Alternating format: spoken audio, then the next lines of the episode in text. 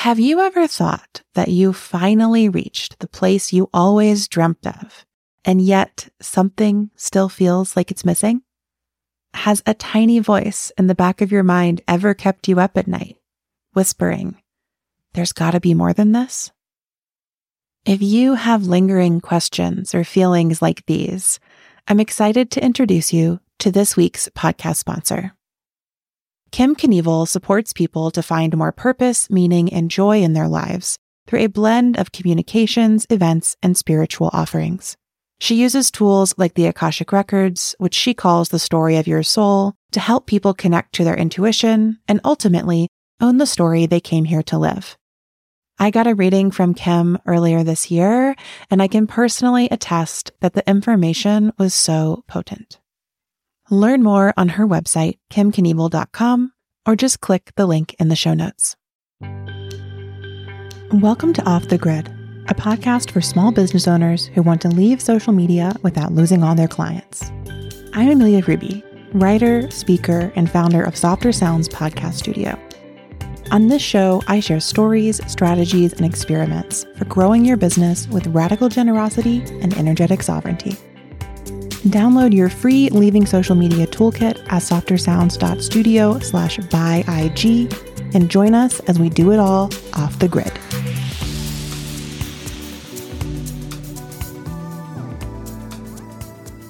Hi, friends. Welcome or welcome back to Off the Grid. This is a podcast about running a business with no or minimal social media presence.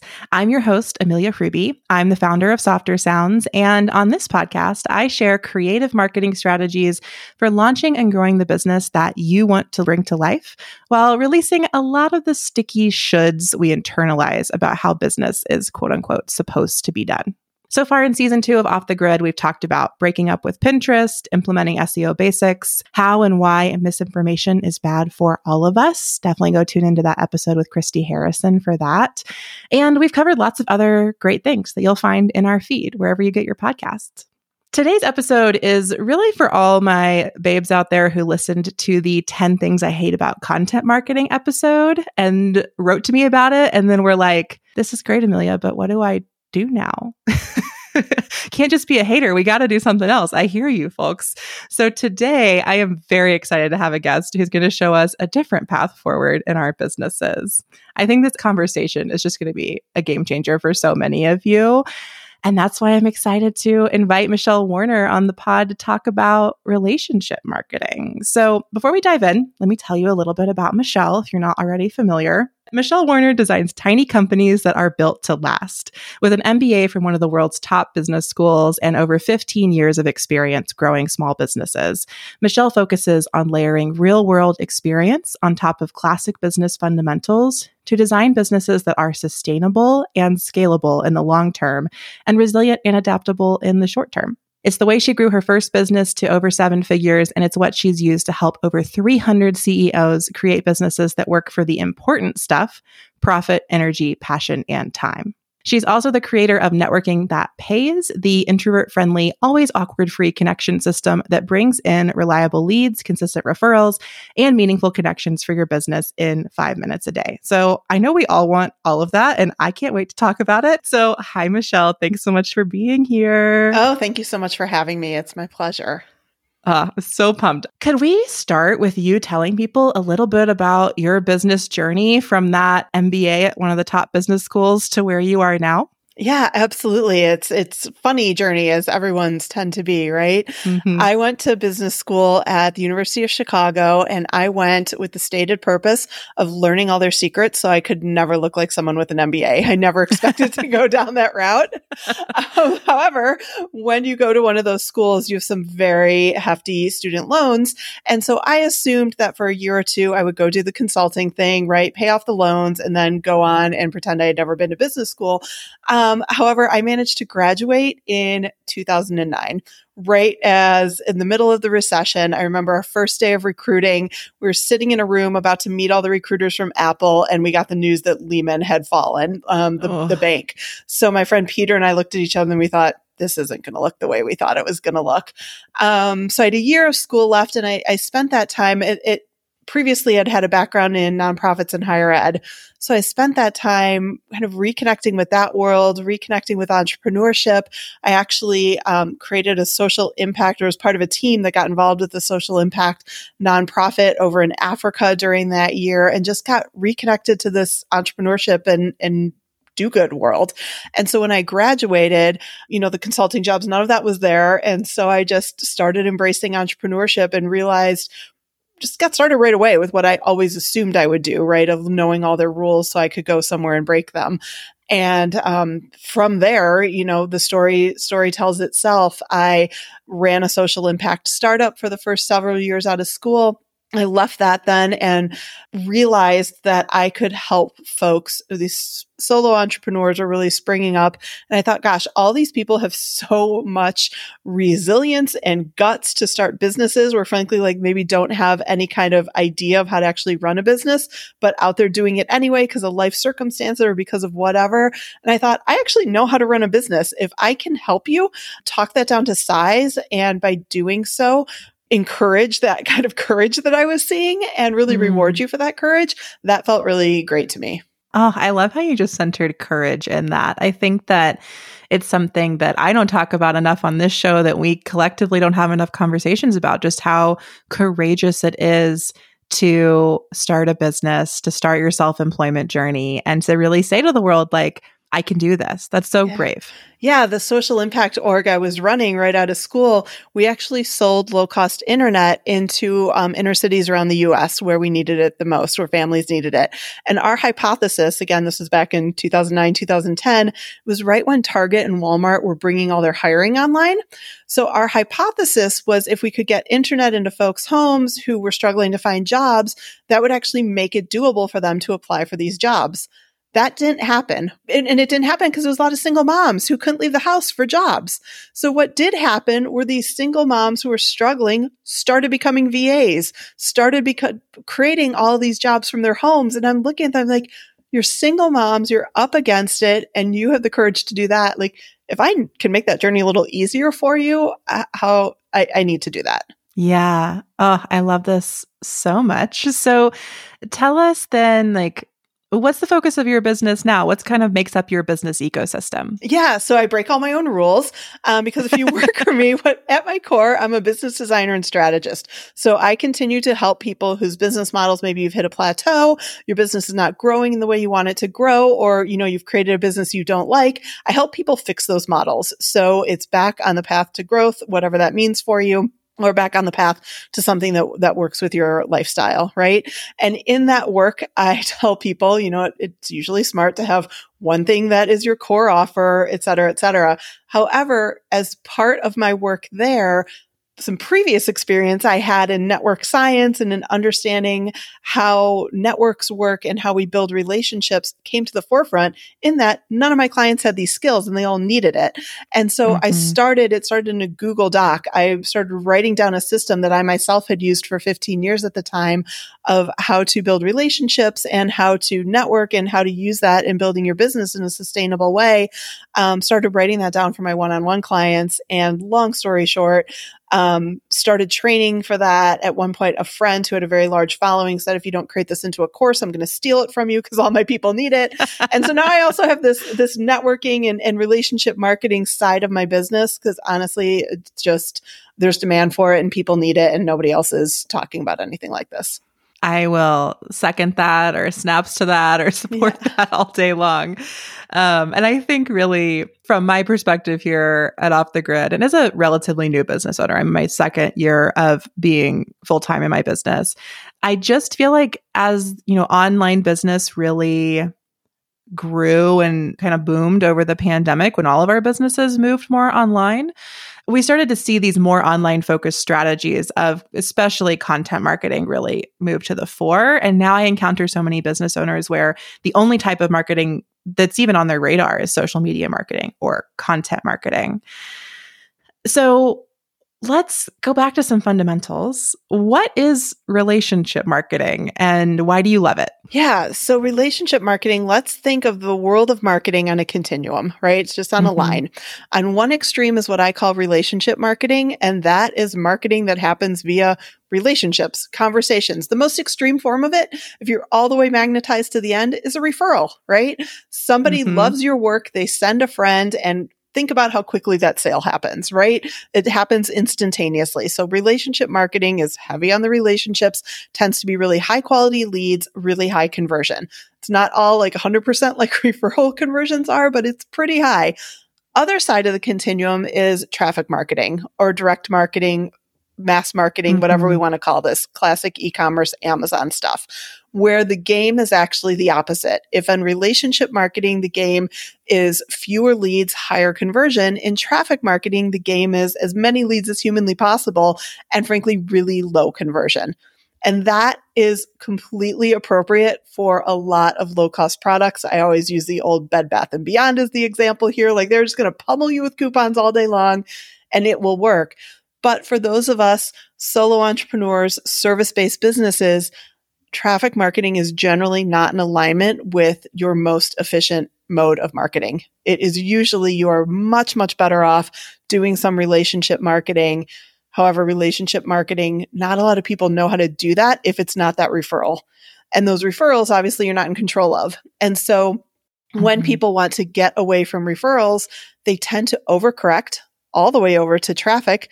Because let's face it, that is the easiest thing to teach. It's what everyone talks about. It's what we think of marketing. But there's a whole world. Again, if you think of that continuum, there's a whole side, a whole left side of that continuum that is full of relationship marketing strategies that you can use um, if your business is in better alignment with, and none of that involves content factories. Yeah. So you mentioned service based businesses. And I do think, you know, that's what I run. It's what a lot of this audience runs. And I do think relationship marketing is so well suited. And I, I love what you said about referrals or like the one end of it. And I too often hear people say, like, we all know word of mouth is the best way to get new clients, but you just can't do anything about that out of your control could never make more word of mouth happen uh, so what i love about networking that pays just to go ahead and bring it up and put it on the table is it is this framework and structure for creating generating word of mouth marketing and referrals. So can you tell us like how did you create net- networking that pays and, and, what is it? Just tell the listeners what it is and how you created it. Yeah, networking that pays is both my course on, on how to build a, a, a network for yourself that is actually going to return leads, but it's also a system. And the way I came up with it goes back to grad school. I never knew this was a thing, but I took two semesters of classes on network science. There are people who make their career out of understanding how networks operate and how they're structured. So I mm-hmm. took two mm-hmm. semesters of that, didn't really think twice about it. Um, I found it, you know, generally interesting, but didn't think there would be a future for it. And then I found myself in this social impact organization I was running. And my background had been at that time in nonprofits and higher ed, where frankly, I did a ton of traffic marketing. It was appropriate. I ran email lists of over 100,000 people. And now I was sitting in a position where, in order to make sales, I had to build relationships with nonprofits and local governments in all of the major cities in the US. I was headquartered in Denver. I had to meet the local governments in Boston and Philly and if you know anything about local governments, they are very uninterested, A, in signing up for an email list, or B, some random woman from Denver calling up and saying you were going to solve a major problem. Like there's not a lot of trust there, right? They still operate at local levels. So I had to figure out a way to gain trust and build relationships with these people so I could bring them on as customers. They were not going to be a mass marketing game. And so I, am an introvert. I had no idea how to do this. And I thought back to those network classes and I was like, wait, I can figure out a system based on how I know now that networks operate. And I can create a system for myself that will actually make those introductions happen in an easy way that is not cold calling, right? Relationship mm-hmm. marketing is not cold calling. It is looking for ways to build relationships with people. And so that's what I did. And again, I'm doing this in 2010, 2011, you know, and, and fast forward to, to a few years ago when I realized that everybody else kind of had to, would benefit from, from understanding this system as well. Yeah. So you kind of lay out the system in its widest sort of form in your free training, yeah. five minutes a day to a network that pays, which I will like now insert air horn sound, tell everyone they just need to go to the show notes and get it. Like, pause the conversation, go download the free training. It's so good. but could you maybe give us in brief what do your five minutes a day look like? How does the the system work? Yeah, so there's two halves to the system. The first half of the system is science based, and that just talks about who needs to be in your network, right? Let's get intentional about this. A lot of times when we're networking, the awful part about networking is that we just feel like we're supposed to just go meet everybody and like make friends with everyone and walk into a room. yeah. Like, no, I hide in the bathroom at those events. So step one is understanding the science of how many people can actually be in your network. And it's not mm-hmm. your social media followings. It's not your LinkedIn followings. There's very few people who can actually earn a spot in your network and that you have room for. So let's get intentional about who those people should be. So that's kind of the science based half. And that's critical because if the right people are not in your network, this is not going to work. And most people have the wrong people in their network. Um, so we do that in the first half. And then in the second half, we then figure out how to keep those people in our network. Because the other thing we screw up is p- we allow people to come in and out of our networks. And then you have those moments where you're sitting around and you're thinking, oh crap, I really want to ask Sally for this thing, but I haven't talked to her in a year. This is about to get awkward, right? And if you're intentional about who should be in your network, now you have a manageable number of people that you can care for and you have a reason for caring for them because they actually have a reason to be in your network.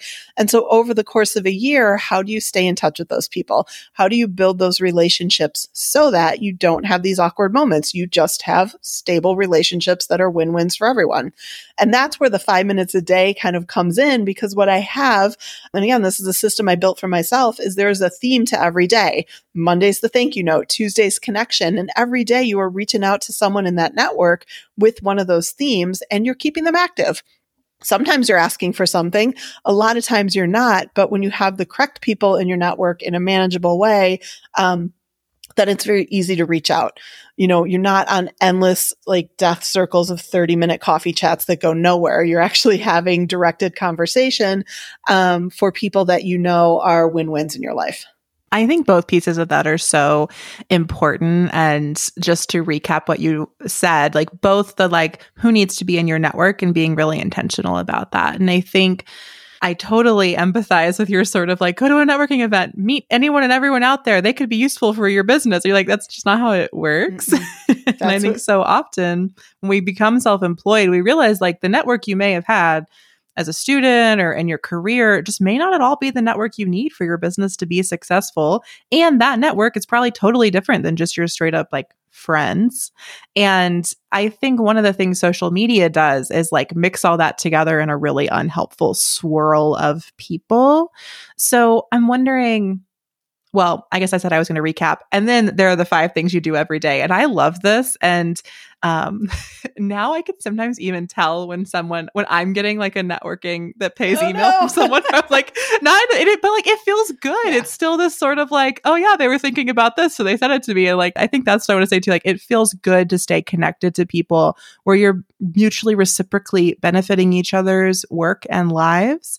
And I think that both the intentionality of the network and how good it feels to be genuinely connected really make relationship marketing so distinct from social media. And they make your network really distinct from your followers. Mm-hmm. And I'm wondering if you could maybe tease that out a little bit more. Like, how is a network different than a social media following or just a straight up audience? Yeah. So I think this goes back to relationship versus traffic marketing, right? On that mm-hmm. relationship side of marketing, if we're not going to, like, let's look at how referrals happen. Referrals happen because somebody who used your work or who knows you're good or whose client, you know, used you before they used them, whatever, they made that referral. And so how do we continue to do that? It's not by trying to meet your potential clients over and over and over again. That is much more of a traffic thing where you're just constantly trying and constantly constantly trying to replace your whole following so that you can constantly find more leads so that they can sign up for your services. Instead, on the relationship side, what you're actually trying to do, if you're doing it the correct way, is build relationships with folks who are always going to have access to and know your potential clients. So that over time you are building the relationship with the people who will essentially be your referral partners in some way or another. It may not be a direct referral. It may be that they invite you to train their audiences. It might be that they invite you to an event to speak. They invite you on their podcast, right? There's all these things. I call it borrowing an audience, um, where you can go out and borrow the audiences of folks who are your ideal clients, but somebody else has, has gathered them in a place. And if you build the relationships with the owners of those audiences, then guess what? Like you can go back time and time again and continue to meet the audiences. And, it, and it's a win win, by the way, because you're coming with great knowledge and you're helping that audience. So that's a win for the quote unquote owner of the audience, but it's a win for you too, because you're not out there trying to get people to notice you. Instead, you're inserting yourself into where they already are. And so you are building the mechanics of what a referral is, but you're a little bit more in control of it because you're out there proactively building these relationships and building enough of them so that enough leads show up just to interject my own experience as an example here, like I run a podcast studio for small business owners. So when I'm relationship marketing, I'm just always connecting with people who have communities of small business owners. That's where I want to be. That's who I want to be in touch with. That's who I want to be in front of. I actually have very few people in my network who are in the podcast industry. Like my space I try to be in is always like small business owners, generally like women or non binary folks, and who are into some sort of like intuitive things. Like when I find those communities, I am present, I am there, I am offering support because those are the people, the leaders of those communities are the ones I want in my network. And then I can show up and bring value to the space and get clients. And it always is, you know, I think sometimes I'll talk to other founders of podcast studios and realize that they're doing all of their networking in the podcast space, which the people who run podcast studios don't need podcast services. they don't need editors. We have editors. We are editors. And so it, your framework really helped me make that shift of like, okay, this is who I actually need to be connecting with. And I love my podcast industry folks. And the, I do need some of those relationships so that when I have a super technical question or when I need a connect for a client, like they're not unimportant in my network, but I recognize they're not the ones that I'm getting new client referrals from because they get their own referrals for podcast services. exactly. Exactly. Yeah. Networking so pays gold star to you. Yeah. yeah. So, you know, it's been it's been a journey. I'm wondering if you might share another example or two from, you know, your clients or your experience of um, how people have kind of figured this out in terms of how to set up their network and kind of who they should be connected with? Yes, exactly. Yeah, so one thing that we look at a lot with with clients is looking at what are the natural patterns of people who are in I call them parallel but non-competitive spaces, right? And so who are your if you're thinking about who you should be connected with, I call these ideal connection avatars the same way of an ideal client avatar when you're thinking about who are my ideal connection avatars, a lot of times I'm thinking about who are folks working with right before they work with you or right after they work with you, or at a little bit of a different stage. So, two of my favorite partners, folks I'm connected to, one of whom, again, I shared when my business model work, I work with people who have a little bit of advanced businesses, they've hit a plateau, something's going wrong. Well, mm-hmm. I get a mm-hmm. lot of people who are new to business who reach out to me, and I know that I'm not a solution to them. And so I have a referral partner who works with a lot of people who are brand new to business. I don't, I'll be honest, I don't trust a lot of people who are business coaches to people who are brand new in business. This individual yeah. I, I, trust deeply. Um, I believe in her methodology. And so I send all my new people to her. And at the same time, she, when all of her people come back to her and say, What do I do now? I'm stuck, she sends them to me. That's a fantastic type of referral partnership where both business strategists on the surface, it might look competitive. It's not competitive at all. Um, and we're able to not only help each other, but help our clients. I feel bad when a new business owner who really wants to learn the correct way reaches out to me. I feel bad saying, I don't actually know how to work with you because I don't. Like, I'm not a mindset person. Like, so much comes up in those first couple years of business. I'm not really a good match because I'm so kind of tactical and, and let's fix it mode as opposed to yeah. let's discover it mode. So I feel fantastic that I can send them to her and know that they're well cared for. At the same time, she doesn't like it when her clients come two years later and they've gotten stuck and she can't help them. So it feels really good to have that connection. Another one that um, I have in my personal business is again, like I work, I fix your business model. I have a very dear friend and colleague and ideal connection avatar who works on high level sales strategy. So I work with a lot of B2B service providers. They're selling into corporate. Um, you know, they're selling maybe 50, 100K deals at a time that requires some sales skills on top of just having a business model in alignment. Um, so she will get a lot of folks who think they have a sales problem, but their business model is actually messed up. So she sends them to me first, says, go let Michelle get you sorted, then come back to me. Or I will get a lot of folks who we finish our work and then they say, okay and also what do i say when i'm about you know how do i put together this proposal for a 100k deal and so i send them to her so that's a lot of those really positive connections i try to point out the examples of where on the surface it might look competitive but if you dig a little deeper, there's actually really natural connections of the journey that your clients are taking, right? Let's take that conversation of what their journey is beyond just you. Who are they working with right before you? Who are they working with right after you? And be looking for some of those folks to build relationships with. Yeah, yeah. And I can think too, just knowing some of the more like B2C businesses in the you know off the grid community you know folks who are tarot readers or folks who are acupuncturists you know thinking about your clients are on healing journeys what other types of practitioners might they need or be coming from or looking for.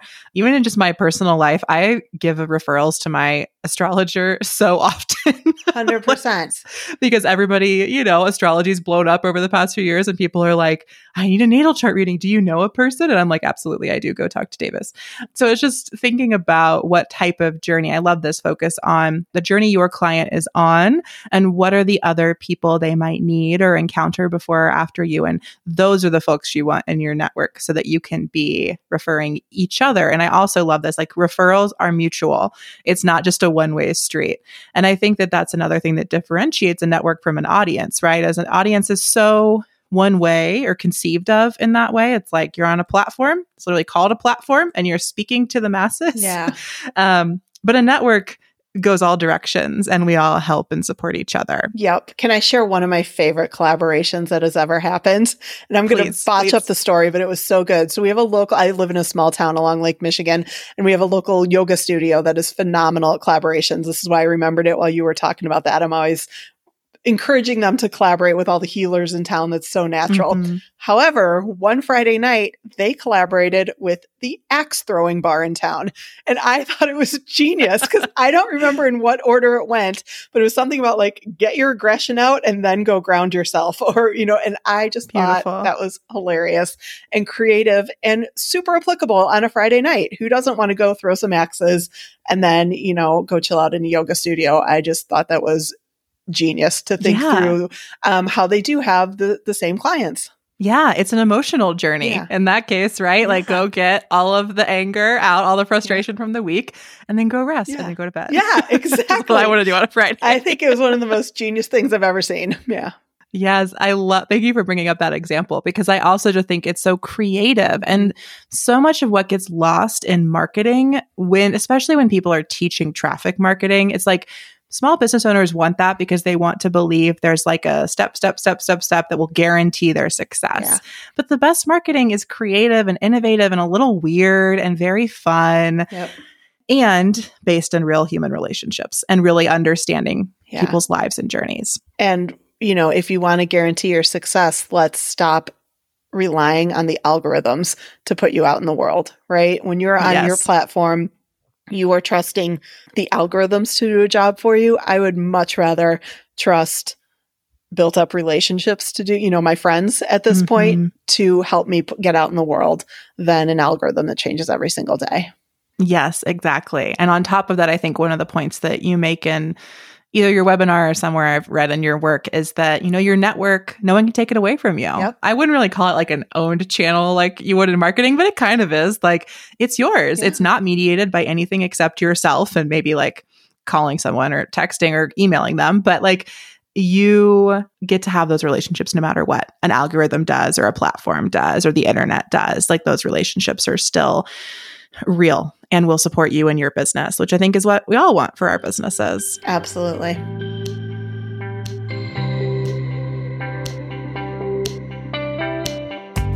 Hi, Off the Grid listeners. Amelia here, interrupting our conversation today because I want to share with you one of my favorite marketing tools. When I left Instagram, I invited all of my followers to subscribe to my mailing list in order to keep in touch with me. And I promised to send them monthly ish notes on a lot of the themes I used to talk about on social media. I've used many email service providers in my day, but my favorite of all of them is Flodesk. Flodesk is a gorgeous, easy to use email service provider. It helps you create beautiful, thoughtful emails, and even better, it's really set up to help you create easy to use landing pages so people can join your list and workflows so you can automate sending messages to folks who sign up through different pages. Flodesk is how I run all of the welcome sequences and lead magnets at Softer Sounds. It's also how I run the Leaving Social Media Toolkit that you might have downloaded after listening to this podcast. I'm surely not sending those emails out myself manually. Flodesk is doing all of that auto magically. If you'd like to give Flodesk a try, please use my affiliate link below in the show notes. You'll get a discount, I'll get a kickback, and we will all send more beautiful emails together. Again, check out the affiliate link in the show notes. For now, we're going to get back to this episode of Off the Grid.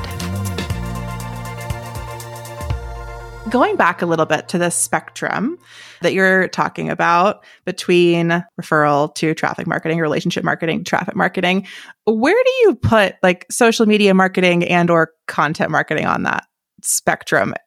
how does it fit in? Yeah, so it is traffic marketing 100%.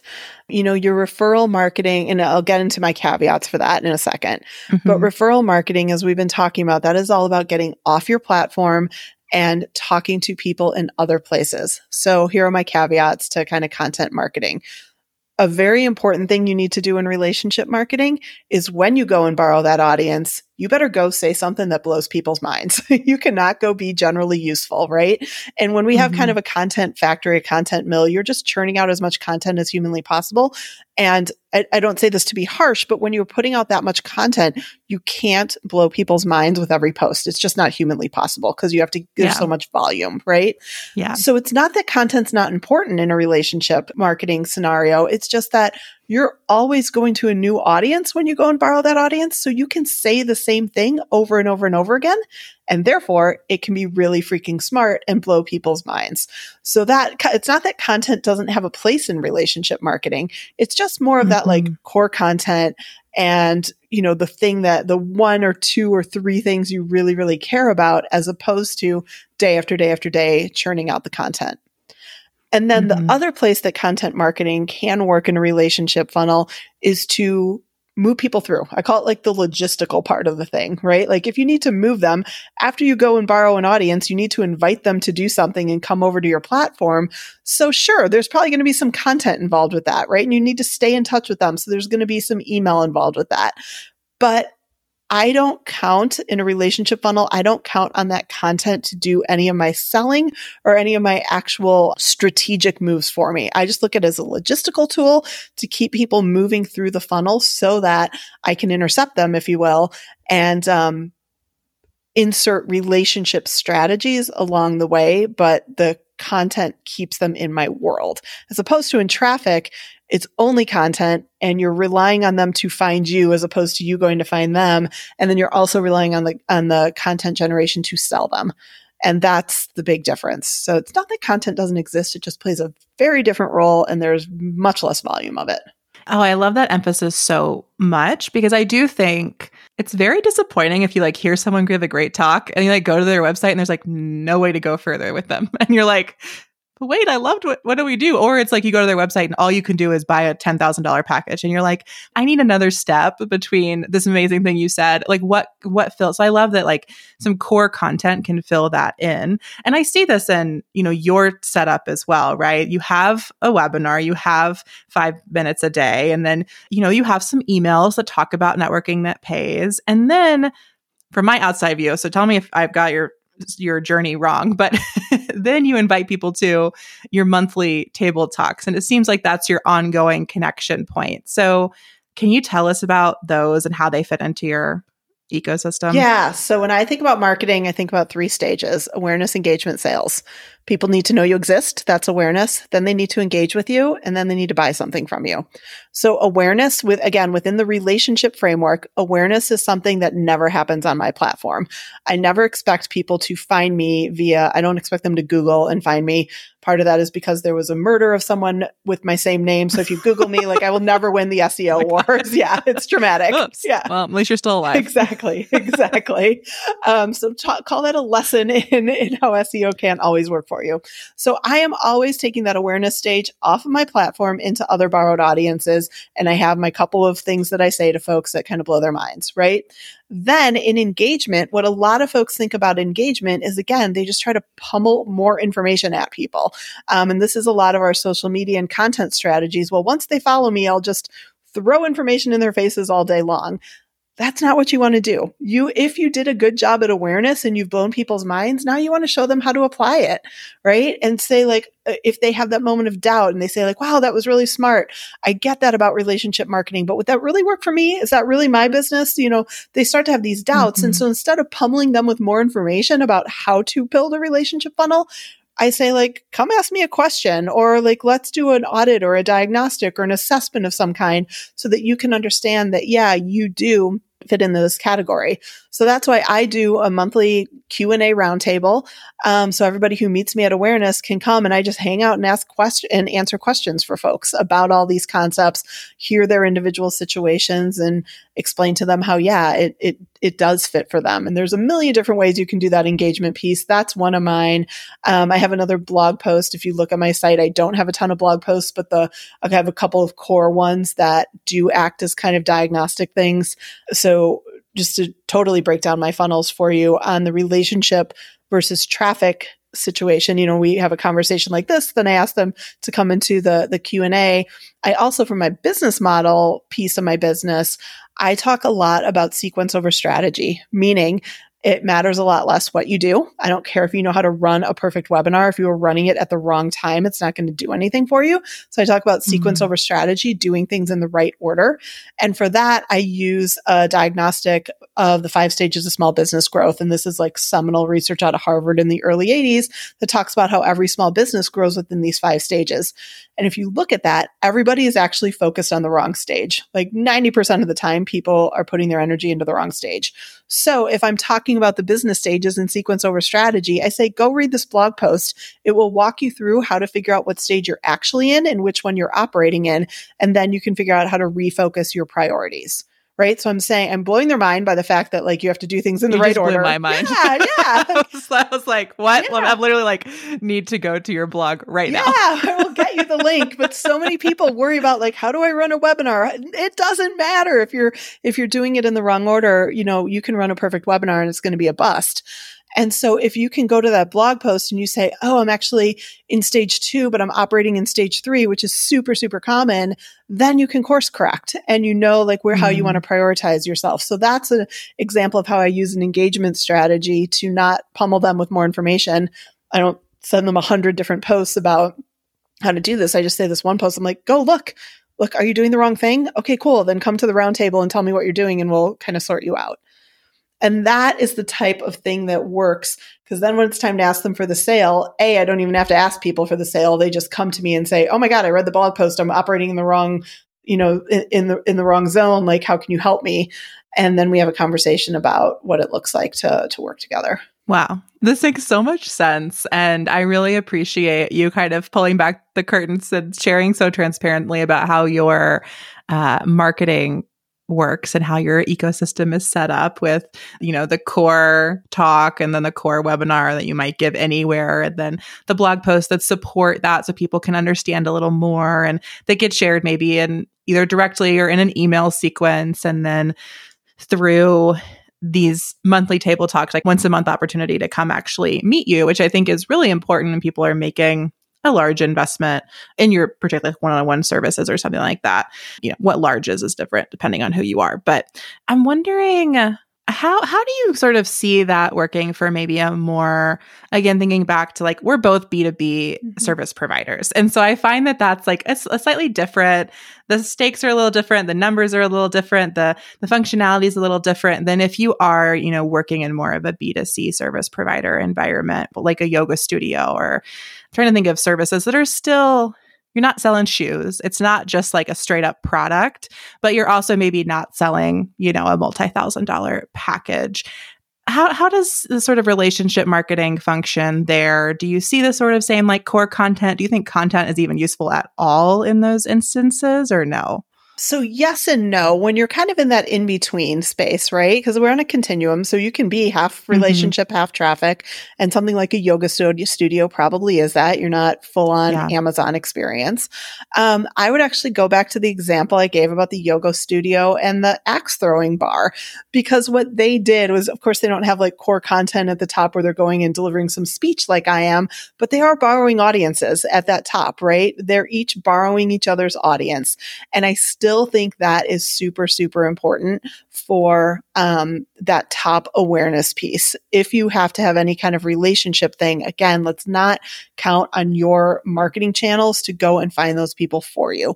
Go and be a little proactive at that awareness stage. Come up with um, you know borrowed audiences collaborations and all that. And then sure after that, you are probably going to be hitting some traffic stuff. You are probably going to have a social media account if you're a yoga studio.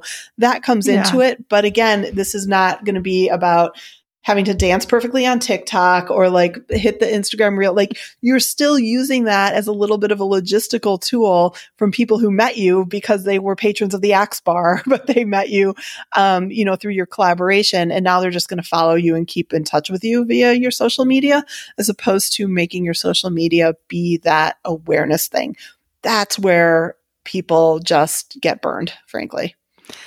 Yeah, no, I think that you're pointing to something that I hear and say a lot, which is that social media, particularly, I would also put podcasts in this category. Like, we think they're going to work on awareness, like, we think they're going to be an audience growth channel for us, but they're not. They're an engagement or what I would call like a nurturing channel for us. They're where we continue the relationships such that people can stay in touch. And for me, it's like when they're ready to do what I offer, I'm still on their mind because I encounter a lot of people who like enter the softer sounds world and love what we're about, but like aren't making a podcast yet. But then when they do in three years, or, you know, for me at this point, like at 18 months, they're like, you're here. I'm ready. We did it. 100%. Yeah. I am wondering, how do you think of podcasts in, you know, a marketing ecosystem for relationship marketing? What do you think the role of podcasts is for people in their businesses and marketing? Yeah, you nailed it. They're 100% an engagement strategy. So they're a great place for you to talk through. So maybe you're not interacting with people, but you can be talking through deeper concepts mm-hmm. about what you shared during awareness, welcoming folks over, you know, sending them to those blog posts, talking them through some of your diagnostics and just allowing them to, to work out for themselves. Um, and the binge factor is huge as well, right? So they're an engagement strategy. However, my also hidden strategy for podcasts, I'm actually not going to use this on my own, um, but it's an, another one is when you know those ideal connection avatars who you have to meet, sometimes it can be hard to meet those people. And I talk mm-hmm. about a lot of different ways to get introduced. One of my favorite ways to get introduced, and actually the one that I use with my social impact org, was to create a platform that you can invite people to. And so I always encourage my clients, a lot of my clients have to go through a network rebuild because we have this aha that their networks are all the wrong people and it's intimidating. But if they have a platform in place, if they have a podcast in place, we start finding who do you want to meet? Let's invite them on guests as podcasts. Let's hand them an audience first. Now you have served them and now the door is open to actually build a relationship with them, right? You're not entering with some sort of cold ask. And so that's a really great bonus of having a platform like a podcast. I wouldn't necessarily start one just to do that, but if you have it and it's working that engagement role, it can play an awareness role for you by getting you introduced to people that you want that you know that you want to borrow their audience. That wasn't English, but yes. people are following me. no, I follow completely. And it is definitely something that I talk through with Softer Sounds clients. Like, what is your goal for your show? Yeah. And, you know, some of the podcasts I work on, I would say success it looks different for everyone. Like the standard quote unquote for success in podcasting would be like you've got a million downloads or whatever. Yeah. Uh, it's going to be download metrics.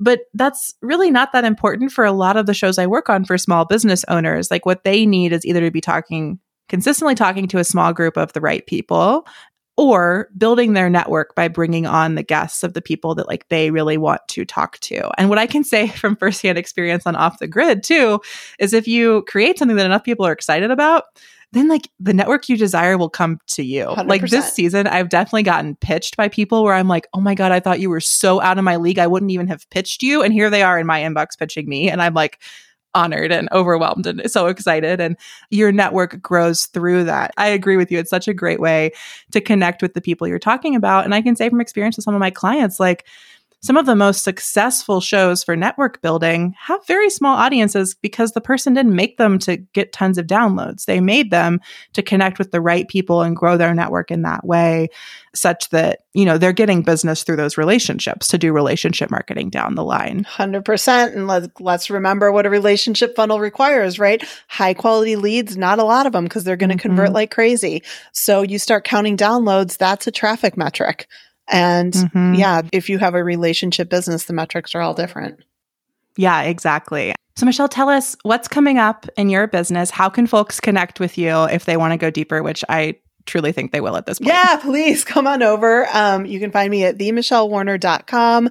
You're always welcome to drop me a note over uh, a, a, direct message on Instagram or LinkedIn. You will not see me posting there very often unless it's my dog, but I do respond to DMs there when I can.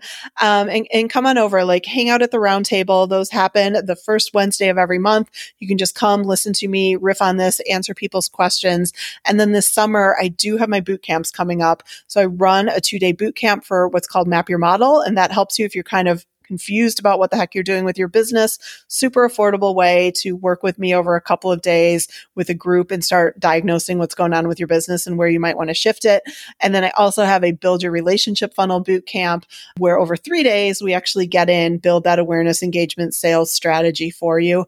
Of course, if you just want to learn how to network, come on into networking that pays. We'd love to see you there um, and geek out on all things networking. Oh, I love it. Well, thank you again so much for being here and sharing your wisdom with us.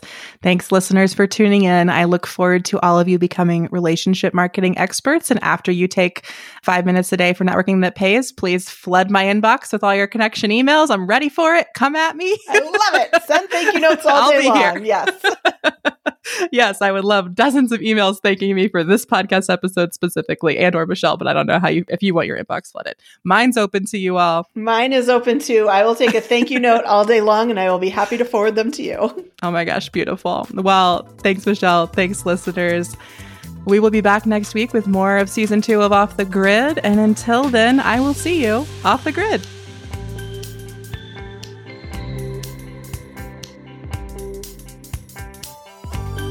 Thanks for listening to Off the Grid. Find links and resources in the show notes, and don't forget to grab your free Leaving Social Media toolkit at softersounds.studio slash byeig. That's softersounds.studio slash B-Y-E-I-G. This podcast is a Softer Sounds production. Our music is by Purple Planet, and our logo is by Natelier Studio. If you'd like to make a podcast of your own, we'd love to help. Find more about our services at softersounds.studio. Until next time, we'll see you off the grid.